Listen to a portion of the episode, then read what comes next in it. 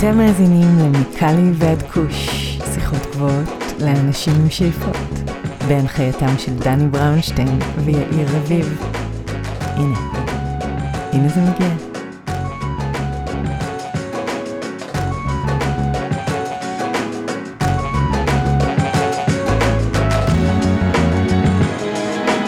אהלן אהלן, מה קורה יאיר?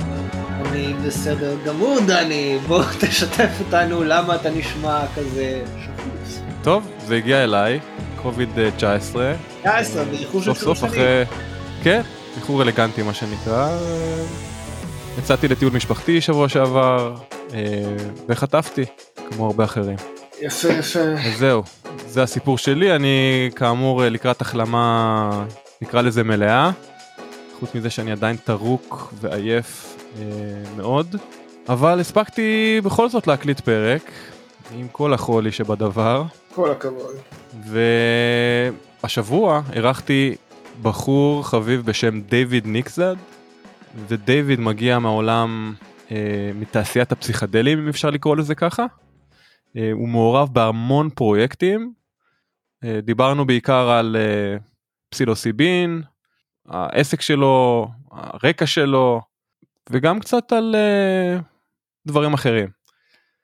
אז בואו נעבור לפרק ונדבר קצת אחרי. יאללה. אז זהו דיוויד ניקזד. דיוויד ניקזד, good morning, how are you doing? Aloha, Dan. Good morning. I'm very well, thank you.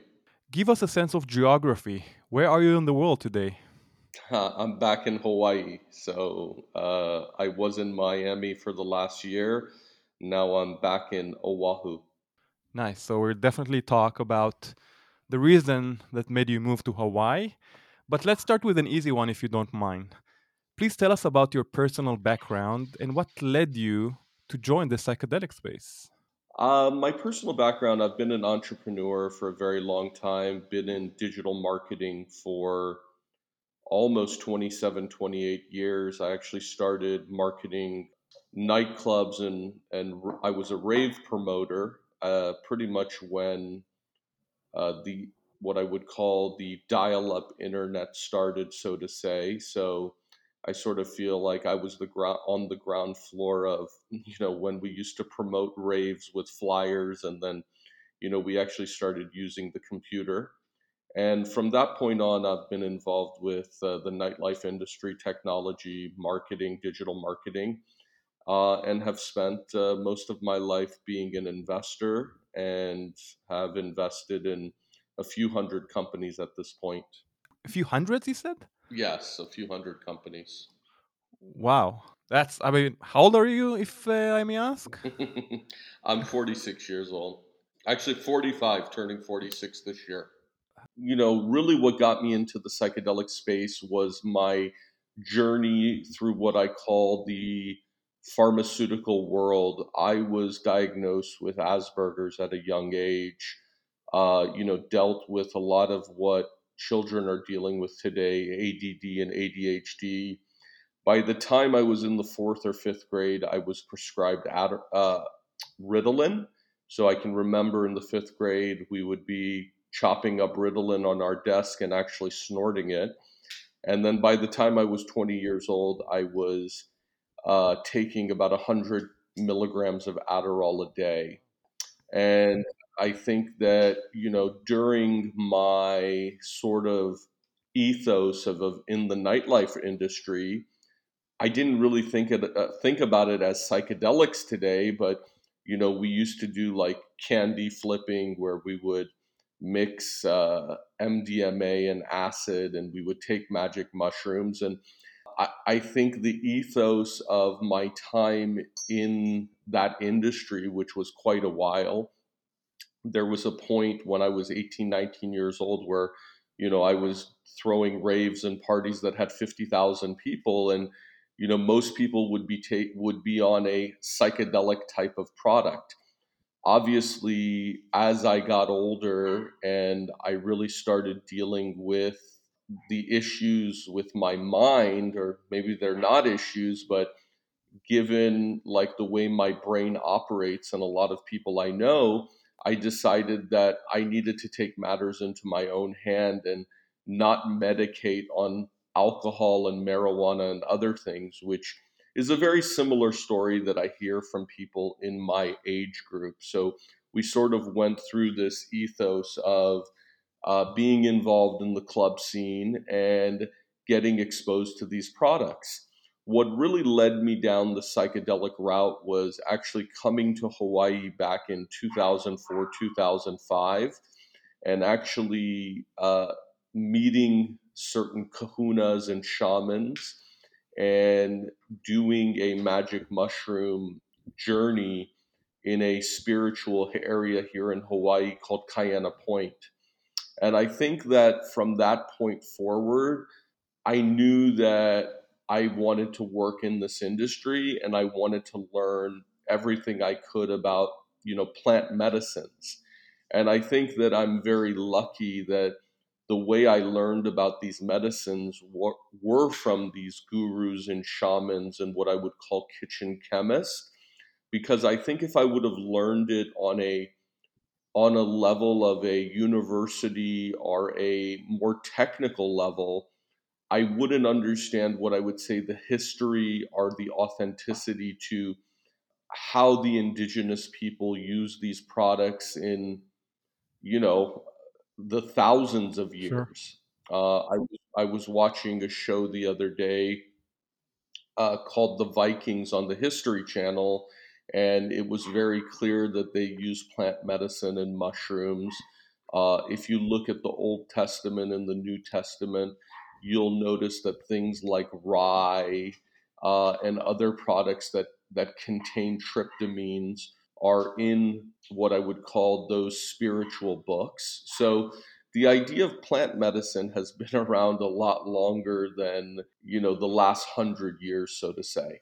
Absolutely. So moving forward to 2022, tell us more about the companies that you started or otherwise involved as an investor in the cannabis and psychedelic space. Yeah, I mean, so I've been in the cannabis space for 20 years technically. I was involved in California at an advisory level when Prop 64 went through. And I believe the journey in the cannabis space and also investing in multiple cannabis companies led me down the path of today owning probably the largest plant medicine psychedelic company in the world right now. And what has led us there is being very authentic to the medicine and not letting other people dictate what they believe the medicine should be or how it should be given to us. So, 350 companies entered the psychedelic space throughout the world and went public around the world, even in the US. All of those companies specifically worked on synthetic versions of psilocybin and other tryptamines. We specifically looked at it as working on a 100% organic plant based product that we could figure out how to stabilize for consistent dosing. And I would say, as people found out that we were working on this for the last decade in Hawaii, there was a lot of backlash where there were not what I would call institutional investors or standard investors backing our company because people really did not want to believe that there was technology to actually stabilize uh, extraction methodology of plant products that could be given in microdosing. And we proved them wrong. And we've also built a, a, community of investors very similar to the crypto space. You know, in the crypto space, we have something called a DAO, but we ended up building a very large community of investors through our crowdfunding, almost 11,000 investors, $30 million later, that is leading us down the path to take a plant medicine psychedelic conglomerate public. So, do you want to tell me exactly what are you guys doing other than investing in companies in the space? Well, we don't invest in companies. We strategically partner. We strategically invest and partner with specific companies. A good example of that is with a company called Avicanna, which is probably the leading pharmaceutical cannabis and CBD company. Now they're moving into psychedelics, where we have a joint venture now to develop Silly products. So we really look for operators that are fully vertically integrated, that stand behind the ethos that we do, which is plant products like growing high grade organic plant products and using proprietary extraction and using technology to build the best products in the industry. And that is one of our more notable investments and strategic partnerships is with Avicanna. And uh, in what stage are they right now? Are they still developing their product? Uh, so we will probably have the silly products to the market in the next few months. So we are starting out with Avicanna to develop non-pharmac- uh, non-psychoactive products because right now psychedelic products are not legal in the US. Obviously, Oregon is working on getting those products legal, and we hope to have products in the Oregon market once the rules are fully written. But we are working on what I would consider uh, nutraceuticals or adaptogen products using mushrooms uh, that are non psychoactive. And uh, I don't know if you've read some of the new language from the federal government regarding, you know, the DEA's look at tryptamines or psychedelic products, but we are looking to see that the federal government and DEA is going to change a lot of the classification of psychedelic products in the next two years. So, you know, given that cannabis is 20 years old technically from when Prop 64 went legal and it's still not federally legal, I do believe cannabis paved a way to accelerate these products to the industry. And in my view, I've always known that the FDA route would not work. It would be way too cumbersome. No company raised enough money to actually go through the FDA. So I'm very hopeful in the next three to five years that products will be available on a federal level, uh, specifically magic mushrooms. Yeah, you mentioned Prop 64. Just to correct you, Prop 64 was uh, approved in 2016, I think, and was uh, I think started in 2017 or 2018.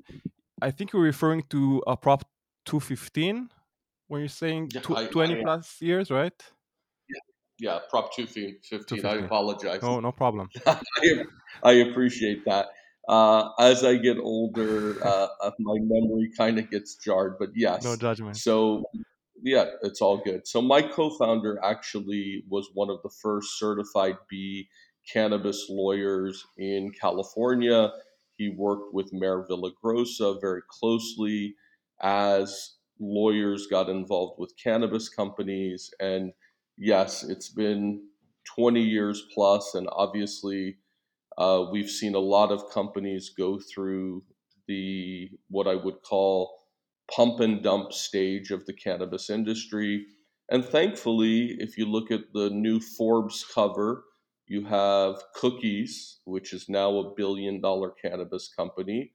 And I would say that Berner has done a very good job to uh, create a brand, a trusted brand through licensing and strategic partnerships to actually have a cannabis company that actually has something behind it. And we really looked at cookies as an example of a company that did it right in the cannabis industry. Nice. So, some may say that psychedelics are an essential tool to connect us humans to nature. That said, one of your projects is trying to provide accessibility to psychedelic assisted therapy by connecting the users to VR metaverse instead of the real world. So, what's the goal with this project? And isn't it missing the main point of connecting to nature through psychedelics? I mean, unfortunately, we have 9 billion people on Earth. And unfortunately, not to paint this as doom and gloom, access is very difficult to have somebody fly to Hawaii or fly to Costa Rica or somewhere to take a psychedelic and you know actually have a journey with a shaman or somebody that is certified a certified practitioner so our goal and our intention and we've probably been saying this for since 2009 2010 is we believe that a billion people on earth need to be exposed to these medicines for various reasons. We understand, just like with the meditation apps, that somebody going and learning meditation from a guru is impossible. We saw through COVID getting an entire world vaccinated was very difficult. And you know, obviously we still haven't, you know, totally figured that out.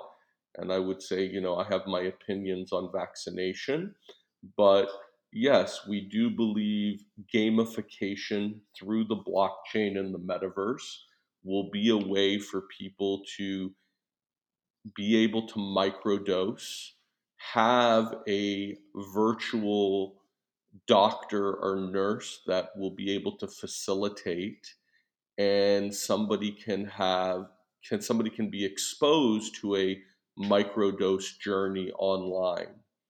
And i don't believe number one people have the insurance or the money to actually spend $10,000 like some of the trials that are going on today where you have to go do multiple sessions and meet with doctors and nurses to go through a, a certain protocol. I don't see it.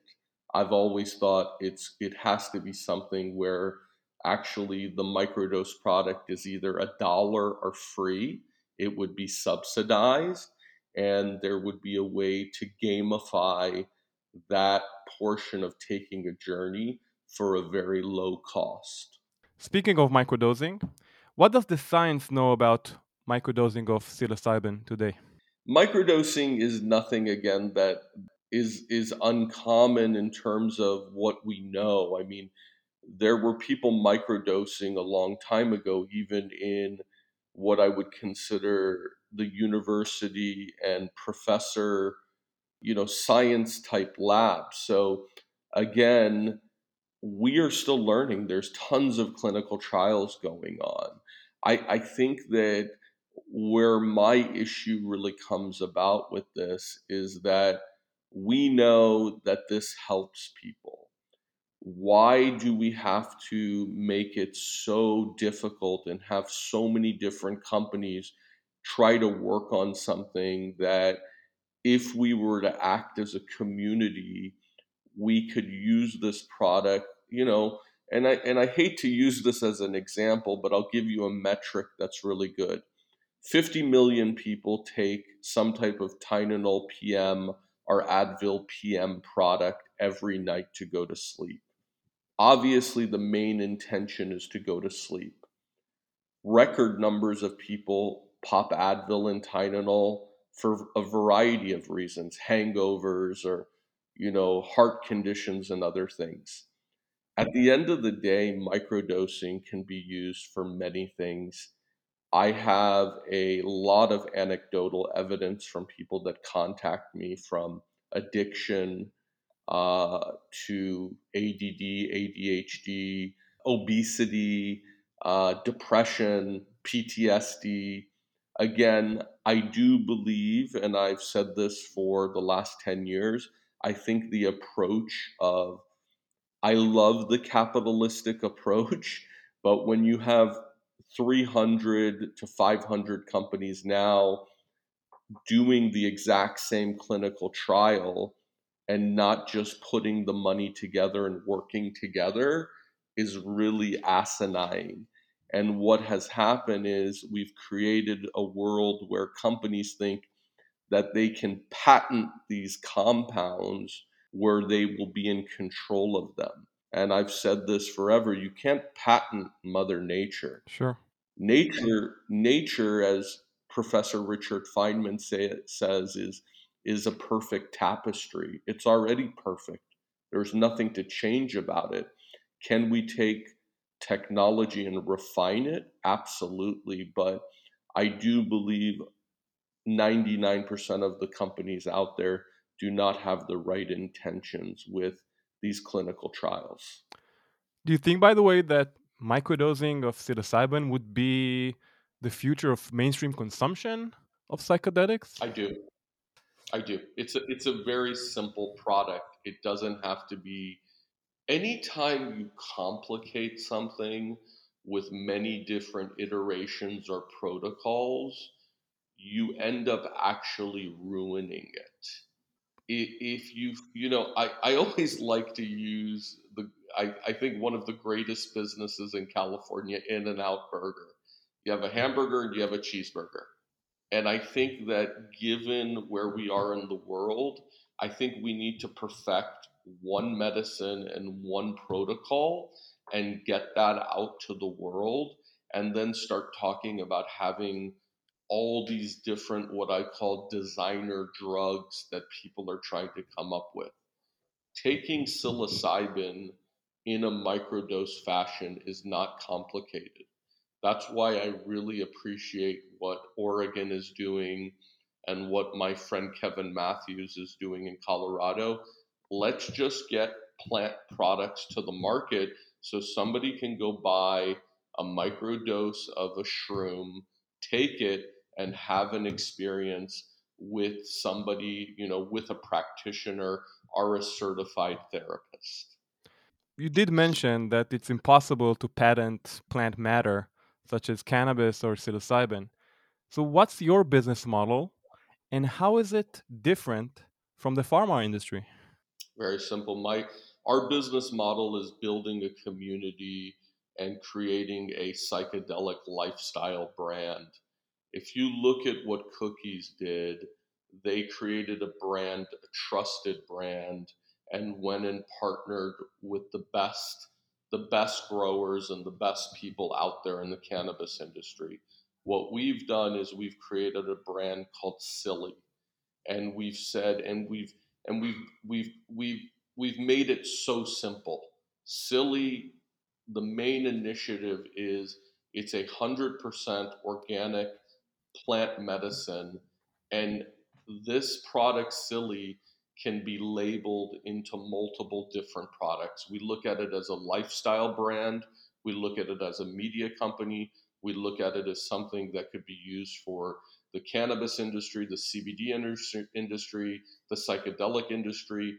If you really look at a lot of the data that's out there, the idea of a trusted brand there's not many, not even Apple Computer.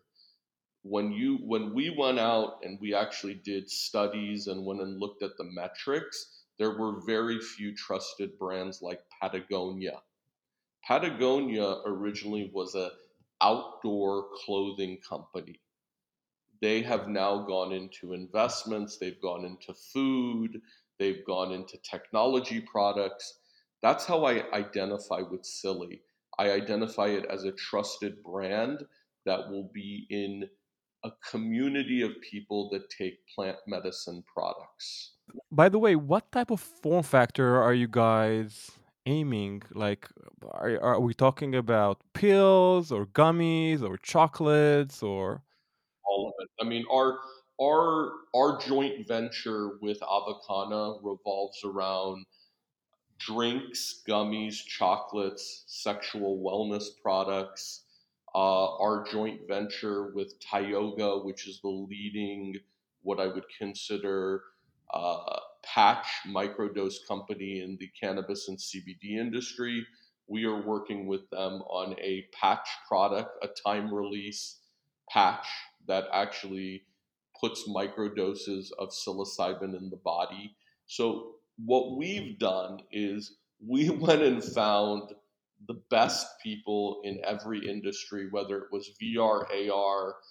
So, you know, we've partnered with the Sandbox where we own the middle parcel in the Sandbox and we're developing this, you know, psychedelic metaverse. So, you know, really what it is is it's it's going out finding the best companies in those industries and creating this silly community. I've seen a company that is developing a DMT inhaler, for instance. Oh my God, yes. I've, I've, I've actually used it. You did? Okay. How was it, by the way? And you're still with us today. That's good. So tell us about uh, your, your journey with this uh, DMT inhaler. It, it was it, it was like my journey with certain synthetic products. I did it once and I will never do it again. So, have I taken DMT not out of an inhaler? Absolutely. And it was and it was incredible for what it is. It's like when people ask me about ayahuasca. I was involved with the Church of Ayahuasca in Maui for the last 10 years in terms of going and taking ayahuasca journeys. And what I would tell you is these products are not accessible for everyone. And sometimes these products actually have really bad side effects, like the vaping industry. If we know that when something is readily available, like a vape pen, and it's proven to be very addictive, why would we give somebody a DMT vape pen? Fair point. So let's let's move and and talk about investment because it's definitely your your wheelhouse, part of your world. Um, there is a lot of hype and in, an investment in in the psychedelic space. Kind of reminds me in a way the evolution of the cannabis space. I remember at the beginning or identical, identical almost. Yeah, I remember that five, ten years ago, the bubble was pumping over and over, and at the end of the day, just a few years ago, it kind of blast in our faces. We all know that you know the cannabis space. Obviously, it's still a, a promising movement, and it's a promising industry that is growing rapidly f- in the past five years. But again, when you look at the psychedelic space, first you mentioned it's not legalized yet; it's not federally legalized yet, and B, how can you tell whether we're entering the same bubble or the same evolution of the cannabis space? we already we already went through it. I mean, the the psychedelic 350 companies went public. 99% of them have consolidated up to 90%. Uh, a lot of the original founders have left. They've taken their money. They were taking multi-million dollar pay packages, and they did exactly what the cannabis space did. And there are many companies on the big board exchanges that are cannabis companies trading at all time lows yep. where C- CEOs are taking 10 and 20 million dollar salaries. I, I, I mean, listen, I'll give it to you like this. I believe, given my co founder and I's background of number one, we are operators. We've done that for a very long time. Number two, we've managed our own family offices and also have invested quite a bit. So, what we've come to realize is bad actors will always exist in every industry. We just saw it with psychedelics and crypto. You have to make sure we, we have something called check boxes that we use when we go to invest in companies or partner. And it really comes down to this, this one saying ride or die. And either companies have that or they don't. The other thing is how you do anything is how you do everything. So when you're operating a startup or you're operating a newly public entity and you're taking a few million dollar salary a year, that's not exactly going to work. You're going to run out of money. You're not going to have parity with your other founders or employees. People get resentful shareholders get upset. So I think what makes us a great candidate to do this, again, this is actually going to be my first company that I specifically am the CEO of taking public. And I will tell you, it was a very good exercise for me to invest in a lot of companies, to watch those companies go public, and to see sometimes the fractures that take place when companies go public. So when you look at the check boxes of Psilly, you will know that our family office owns still 80% of the company. We've also told our shareholders we have no intention of selling our shares. We see this company becoming a very big company. A lot of people know my co founder and I's track record. We're, we're very used to working on companies that are at the $10 billion plus level. So even though that Psilly today is valued at $400 million US, we see this company being 10x that, 100x that. I mean, don't take this the wrong way because I believe that money is a frequency of energy, but we've been working on this project since 2010. There's a lot of easier ways to make money over the last 12 years than going through this process that we just did. What I love about this process is I was able to work on my own emotional intelligence. I was able to refine who I was as a human being. So, money, there's no amount of money that's ever going to corrugate to what I gained interpersonally about this process. And I think that 99% of the people that are in this industry and in the cannabis industry, I have a joke. Let me give it to you, Dan. Okay. you'll probably appreciate this. I don't invest in cannabis operators that can't roll their own joints. okay. That's that's a fair point, but I have to say it's a pretty debatable point because in order to be a good CEO or a good founder, do you have to partake in cannabis? It's not about partaking in cannabis. What I said is when I invest in a cannabis company, if if that person can't even roll their own joint, they don't have a connection with the plant. So when I went and I spoke with hundreds of CEOs in the psychedelic industry, many of them have never tried a psychedelic. Do you think it's wrong? Do you think we shouldn't have founders that never tried psychedelics in this uh, industry? I, I don't think that, I, I think if you're not willing to try your own product, you shouldn't be a CEO of anything. That's a fair point. How do, how do you, I mean, I, I, I, it doesn't even make sense to me. Are you going to go to a heart doctor and, and get heart surgery if the heart doctor has never performed heart surgery? Of course not. But the question is, do you ex- expect this, this doctor to also suffer from a heart condition in order to treat you for your heart condition? That's the that's the question. No, but but but but I would expect him not to be somebody that's overweight or doesn't take care of themselves. And what I found very asinine is as I met these CEOs and operators, most of them were walking contradictions. They ingested a lot of alcohol. They used products that are not what I would say clean, and they did not understand psychedelics in any capacity. That's a fair point, and I tend to agree with what you said. David, if you don't mind, I want to move to some personal questions. So, what's sure. your favorite psychedelic? I think I know the answer. And how do you consume it, or how often do you consume it? That, that's actually a trick question. My my favorite psychedelic product is actually coffee. So, yeah. So if you if if you consider coffee caffeine as psychedelic, which is it is psychedelic, like CBD is psychedelic too. It's not psychedelic. It's more like psychoactive. It's like psychotropic, right? No, no. It's if you talk to many of the indigenous people in Hawaii, uh, coffee is a psychedelic. They take great pride in the coffee that they produce and roast.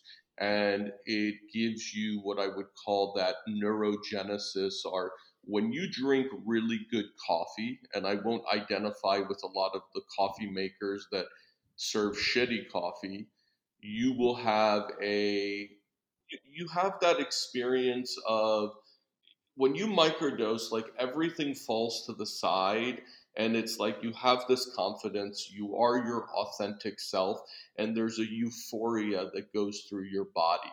Uh, there's another word for euphoria i'll probably remember it at, at part of this interview but the same thing I, I would say if we really want to speak about a true tryptamine that is classified by the dea obviously magic mushrooms and i would say to you that i've probably tried 200 variations of different types of magic mushrooms that contain the alkaloid psilocin.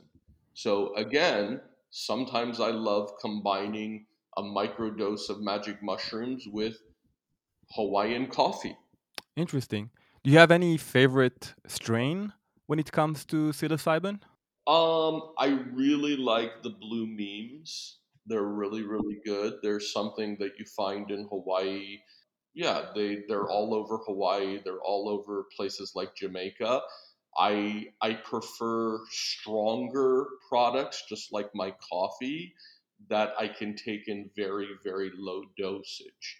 So if you look at Psilly and the product that we worked on with one of Dr. Shulgin's proteges, it was a nano super compound of a variety of mushrooms that were extracted to create a one milligram dosage. So, obviously, you're in the cannabis industry, you understand how small one milligram sure. is. The idea was to be able to create a product at one milligram that would take you through take you through a 20 to 40 minute euphoric journey. And that's what we did. We patented a product that was based on a proprietary extraction of combining products like coffee and other products with specific mushrooms to create this nano super compound. Wow, that's amazing. I'm looking forward to try it myself.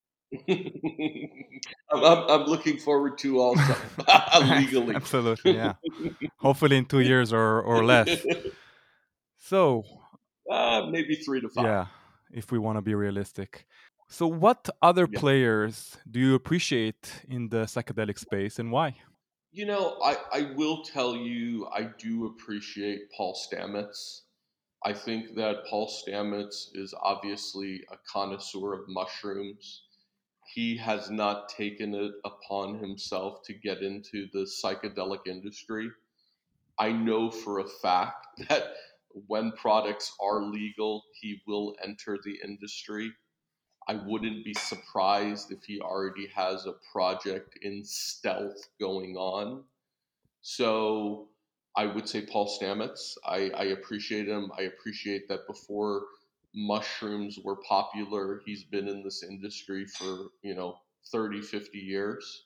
I do appreciate the companies like Avicanna, which took it upon themselves to go down a very difficult journey of sticking with plant products even due to stability issues?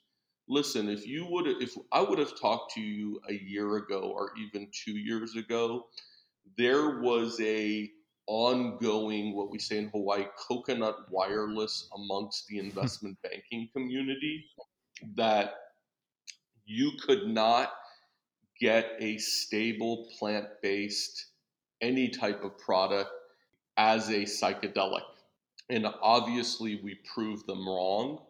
We proved them wrong in terms of how people would invest and people that would believe in our project. Uh, we also were very adamant to say that patenting psilocybin was not real.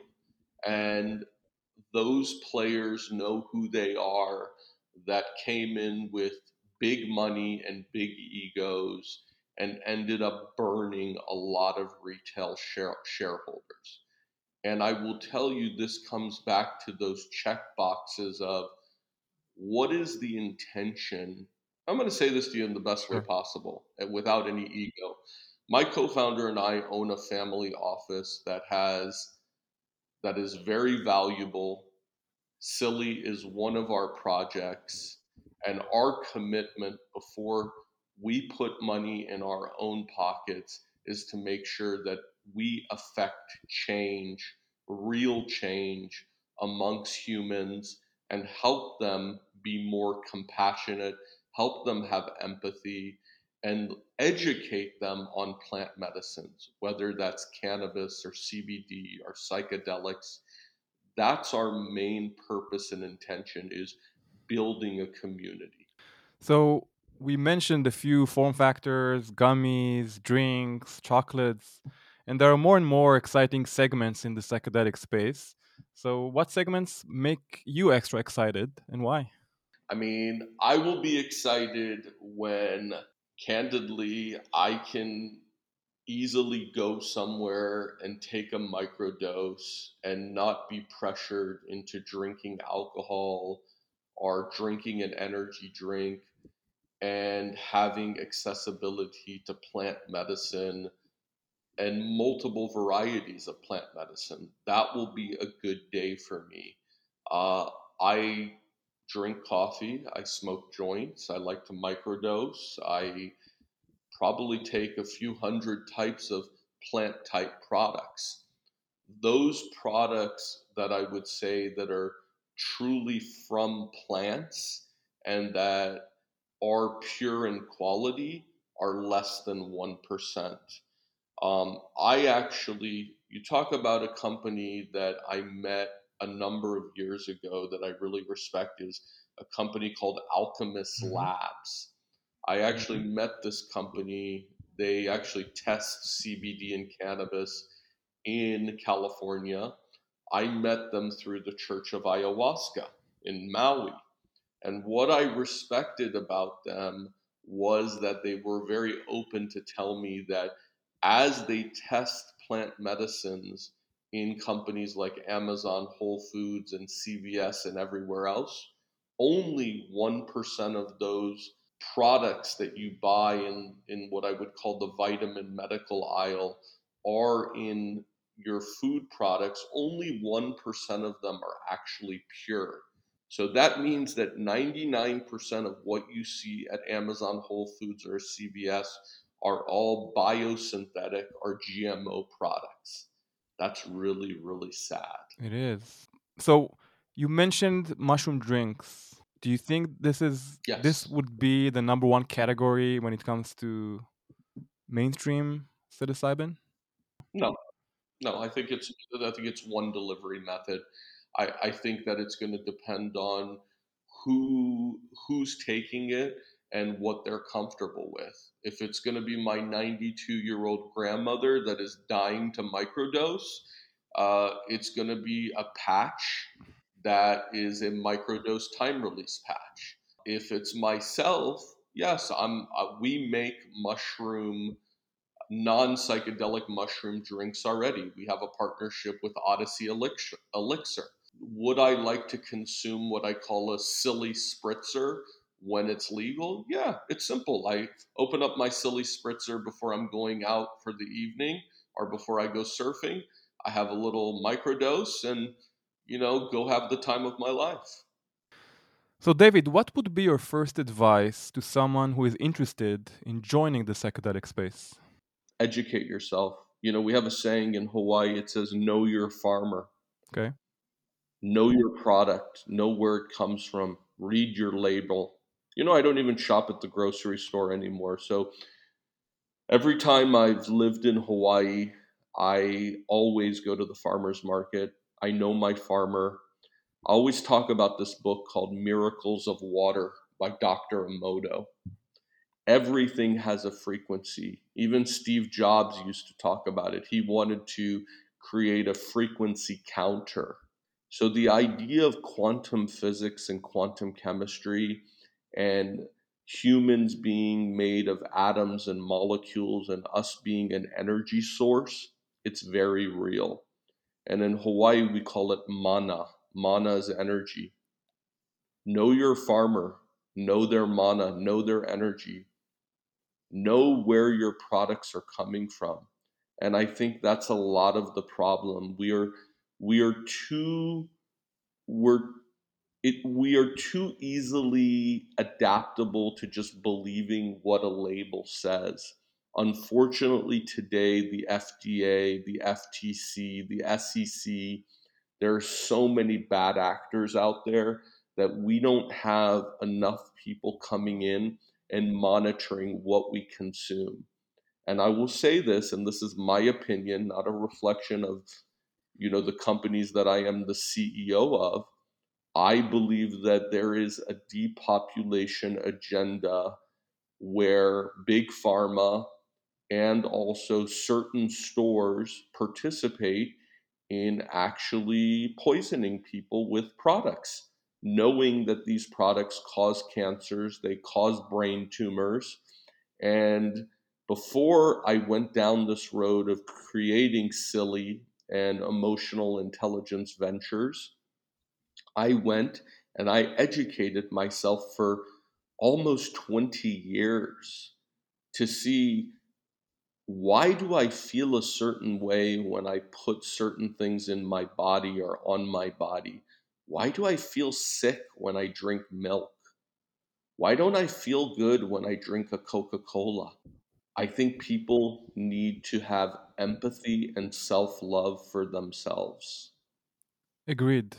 Well said. So, failure is part of our lives, whether you're a successful entrepreneur or otherwise. So, what was your biggest failure in the business world, and what did you learn from it?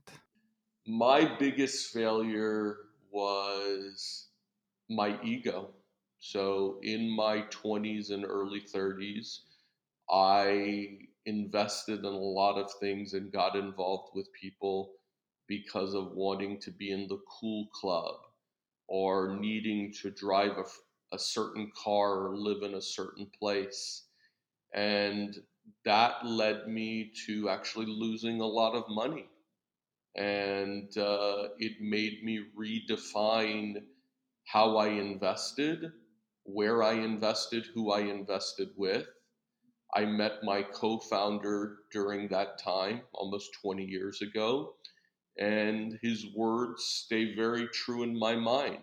How you do anything is how you do everything. And from that point on, I never did business with people that are walking contradictions. How do you work on your ego, by the way? Is it a matter of age or just getting older? Or is it like something that you actively change because you know that you've made mistakes? Uh, I'll read you something that I read the other day that I oh. really identified with. I am an ant toiling on the forest floor. I see only the leaf above my head. That leaf brings me some relief from the sun. It's a quote from the show called The Vikings by Michael Hurst. What that means to me is we all come to this world as different beings you have to be grateful for every day you're alive. You have to be grateful for the little things, even the sun that comes out on your face. And I think in an era of social media and, you know, not to name names of people that are popularized that can tell you to buy an NFT or a crypto or get involved with something or, you know, tell you to go buy Weight Watchers I think it's very, very dangerous. Thank you for saying that. So, music and cannabis is a magical combo, in my opinion. They're both medicinal. I agree. They're both spiritual in their own way, and they both connect people all over the world for thousands of years now. So, with that said, what are your favorite artists or bands who influenced your life and who you are today? I really resonate with people that are storytellers with their music. I right now one of my favorite artists is Cubicolor, which is a a band out of Europe that makes uh, I would say electronic music.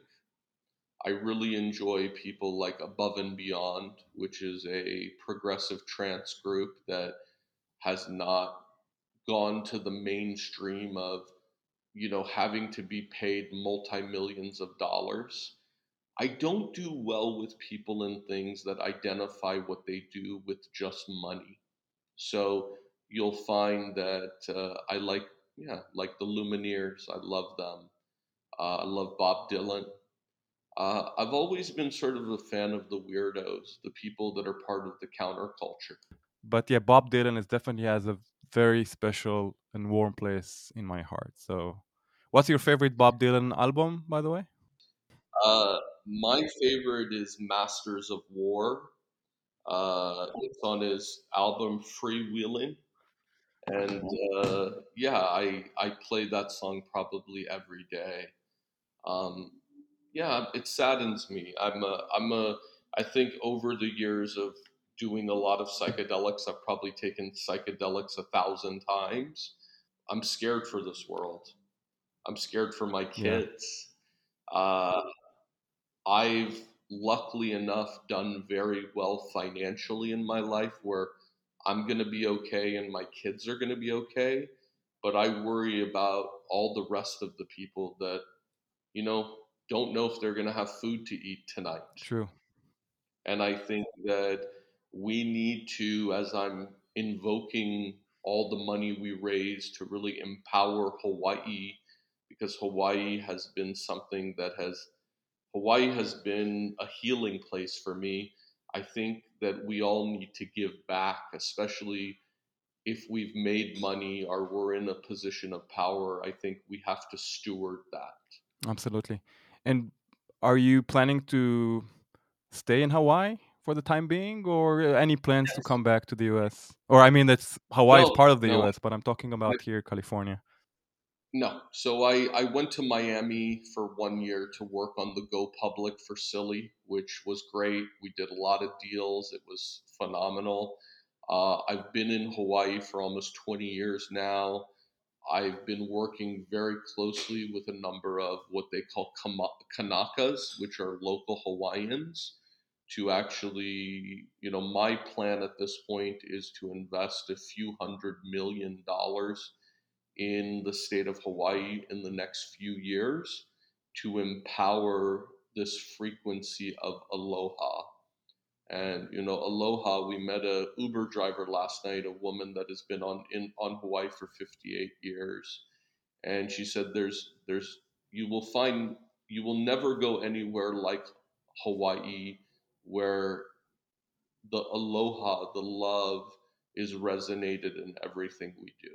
That's amazing. I'm looking forward to visit Hawaii, by the way, hopefully early next year. Please, please come over, be my guest.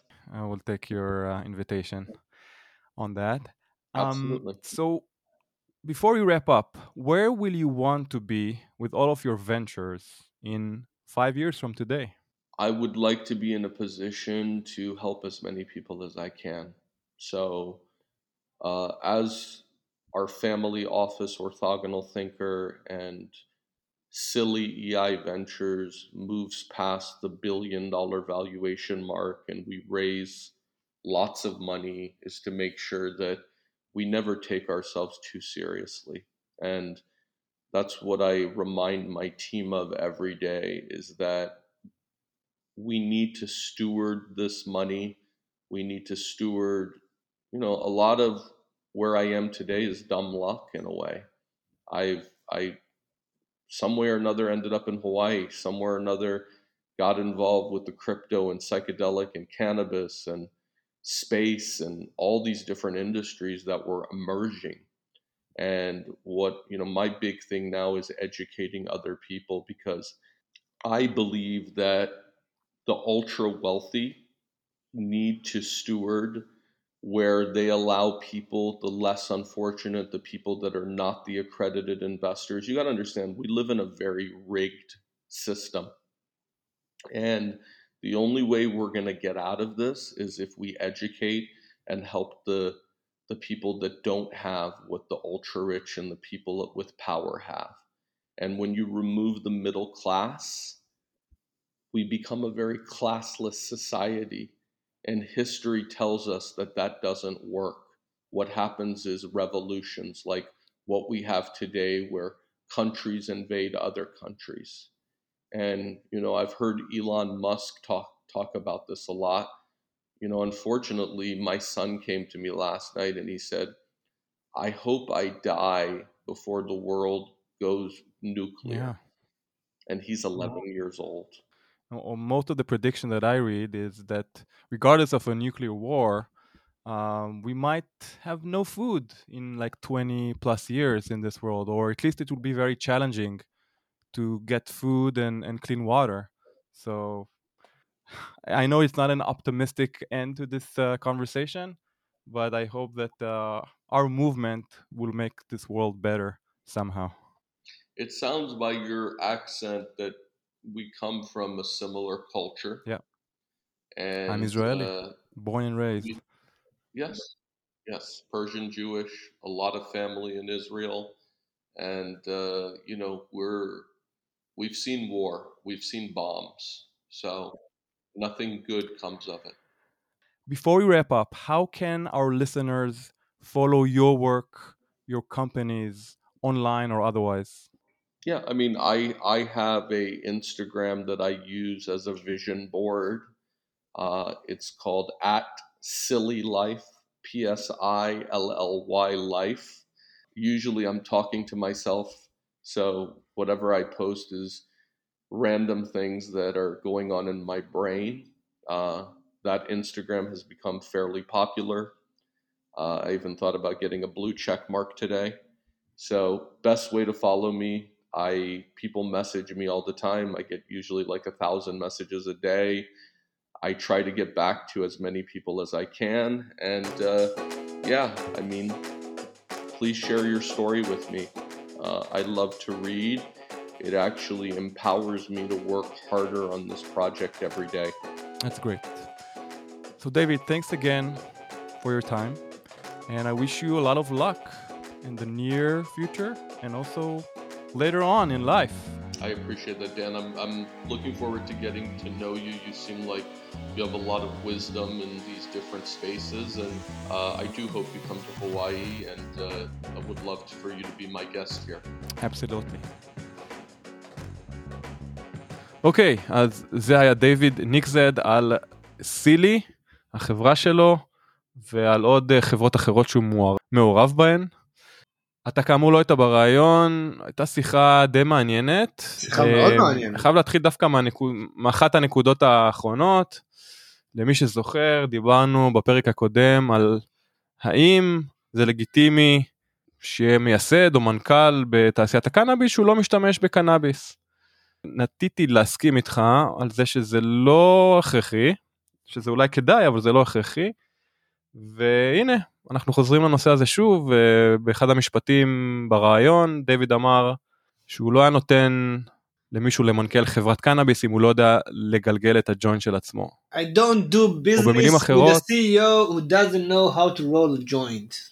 עכשיו אני חייב להגיד שעם כל זה שהסכמתי והתחברתי לדברים שלך אני כאילו גם מתחבר לדברים שלו זאת אומרת קשה לי מאוד לפסול אותם כי מה הבן אדם אומר בעצם אומר דבר מאוד פשוט אתה כמנכ"ל חייב לנסות את המוצר של החברה שהחברה שלך מייצרת. לא. זאת אומרת אם אתה מנכ"ל של עילית לא הגיוני שאתה תהיה אלרגי לשוקולד.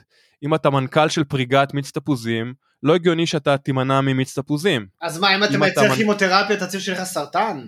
לא, אבל קנאביס הוא לא כימותרפיה. קנאביס הוא בכל זאת בשימוש אה, מיינסטרימי ב- בעולם המערבי. זאת אומרת, לא, לא מאתמול.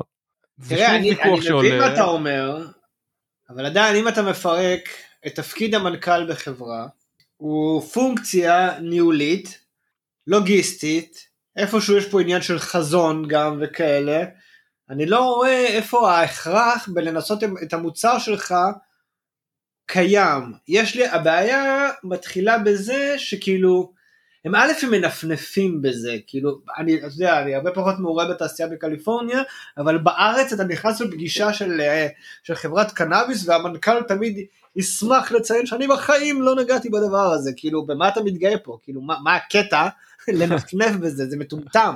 הייתי סותם את הפה ולא מדבר על זה. ו- ו- Yeah. ואני לא חושב שזו דרישה באמת, אבל כאילו אתה בא וכאילו, זה משהו של הסטלנים האלה, זה משהו של החולים האלה, אני לא שם, אני לא ניסיתי את המוצר הזה בכלל. זה לא חכם במיוחד. כן. מנכ"לים שמתגאים שהם לא נוגעים בזה זה גם לא חכם במיוחד כמו שאתה טוען שמנכ"ל לא חייב לנסות הוא גם לא חייב להבליט את זה ו... זה בטוח. ולהתגאות בזה. את זה אתה לא אומר, זה משהו שנשמע לך על עצמך, כאילו אתה אמור להראות איזשהו קרדיביליטי בעיני הלקוחות, בעיני הקולגות, בעיני התעשייה, ואם אתה זה שלא משתמש בקנאביס, זה כאילו, זה, ה, זה על הכרטיס ביקור שלך, זה מה שאתה דואג לצ, לציין בכל כנס שאתה משתתף בו, ששילמת על ההשתתפות שלו, אני לא משתמש במוצר הזה, חה חה חה. וואי, זה מעיק. כן. בהחלט, בהחלט מעיק. אה, אז, תשמע, זו סוגיה שנמשיך אה, לדסקס, אני אה, כאמור הסכמתי איתך ועם הנקודה שאתה העלית, אבל אני גם יכול להבין מאיפה הוא מגיע. עוד משהו, תשמע, דיוויד הוא דוגמה קלאסית ל... לבן אדם שעשה אלף טריפים ועשה מזה כסף אחר כך. עשה הרבה טריפים קודם כל אה, בכל זאת בחר בהוואי לא סתם כי אני חושב שהוא למד שם הרבה מאוד על, אה, על פסילוסיבין ועל, אה, ועל פסיכדלים. הבן אדם חצוי בצורה כזו או אחרת וכשאני אומר חצוי אני מתכוון לזה שמצד אחד כסף וגיוסים ו-valuation זה משהו שהוא דיבר עליו די הרבה ברעיון זאת אומרת משהו מן הסתם חשוב לקיום של החברה שלו. מצד שני הוא הדגיש כמה המטרה היא לא כסף, המטרה היא לא השווי של הארבעה מיליארד דולר ש... שלשם הם הולכים, ו... וזה קצת סותר בעיניי, זאת אומרת... לא, אני לא אומר שהוא, אני לא חושב שהוא טען שזה לא חשוב, אני פשוט חושב שזה כאילו שזה לא הדבר בשבילו, אני לגמרי יכול להזדהות עם זה דרך אגב. אני את ההון הגדול שלי עשיתי, לא כי חשבתי על כסף. אז מה חשבת? אה? סתם? לא עשיתי שום הון גדול אף פעם, אבל אתה יודע, אתה עושה מה שאתה עושה, כי לא יודע, זה מה שעשיתי, זה מה שנהניתי לעשות, זה מה שתמיד חיבר אותי, ואתה יודע, זה גורם לך לכתוב עד ארבע לפנות בוקר, כי זה מעניין אותך הנושא. אם זה לא היה מעניין אותי, אז כאילו, הייתי מפסיק לכתוב בשמונה בערב. הוא כן הדגיש שמטרת העל היא כן לייצר קהילה, לחבר בין אנשים, נכון, זה קלישאה, אבל uh, אני כן יכול להתחבר למטרות העל שלו. זה שהוא מצד אחד גם נגד פטנטים בתעשייה הזאת, מצד שני הם, הם בעצמם עובדים על פטנטים. על איזה פטנטים הם עובדים? יותר על הפורמולציות עצמן, פורמולציות שבנויות מפלנט מטר או מפסילוסיבין וצמחים אחרים, אבל אני כן חושב שבסופו של דבר הוא מגיע עם המנטרה הנכונה, ואני חושב ש... חושב שהם uh, יצליחו. כמו שהוא אמר בריאיון, פסילוסיבין, אה, או יותר נכון מייקרודוזינג של פסילוסיבין, זה יהיה אחד הדרכים לצרוך פסילוסיבין במיינסטרים. זאת אומרת אנשים שלא ירצו להתמסטל למוות ועדיין ירצו ליהנות מהפטריה הזאת או ממשפחת הפטריות האלו תראה, אין ספק ש... שמייקרודוזינג הולך להיות הדרך היותר נפוצה לצרוך את זה, בעצם העובדה שאת זה אתה צורך כל יום, ומקרודוזינג, הווה אומר נניח גרם וחצי שתיים ומעלה, זה משהו שאתה יכול לעשות פעם ב- בסוף שבוע, אתה לא יכול לתפקד על דבר כזה. Yeah. לא פשוט. המיקרודוזינג זה אחלה דרך לדחוף את זה לשימוש היומיומי, בלי זה באמת אין ביזנס. נכון. טוב, גם היה פה משהו מאוד מרענן עם הסיפור שאתה שואל מישהו מה הלהקה, מה המוזיקה שהשפיעה עליו, או נותן אה, מוזיקה אלקטרונית עדכנית, חשבתי שעוד פעם אחת אני נשמע פינק פלוד, אני אעקור לעצמי את העין, זה היה נחמד מאוד גם כן. אה, אגב, אתה מכיר את ההרכב שהוא ציין? לא, לא מכיר. לא, לא מכיר, אוקיי. בהחלט הרשים, מעבר לזה, תשמע, בן אדם הגיע מ... מרקע של אה, רייבים ומסיבות טראנס, אז בכל זאת... זה היה כבר בילט אין סוג של. זה היה פרק 112 אה, אם אני לא טועה, עם דיוויד ניקסד מפסילי או מסילי. גם שם אדיר.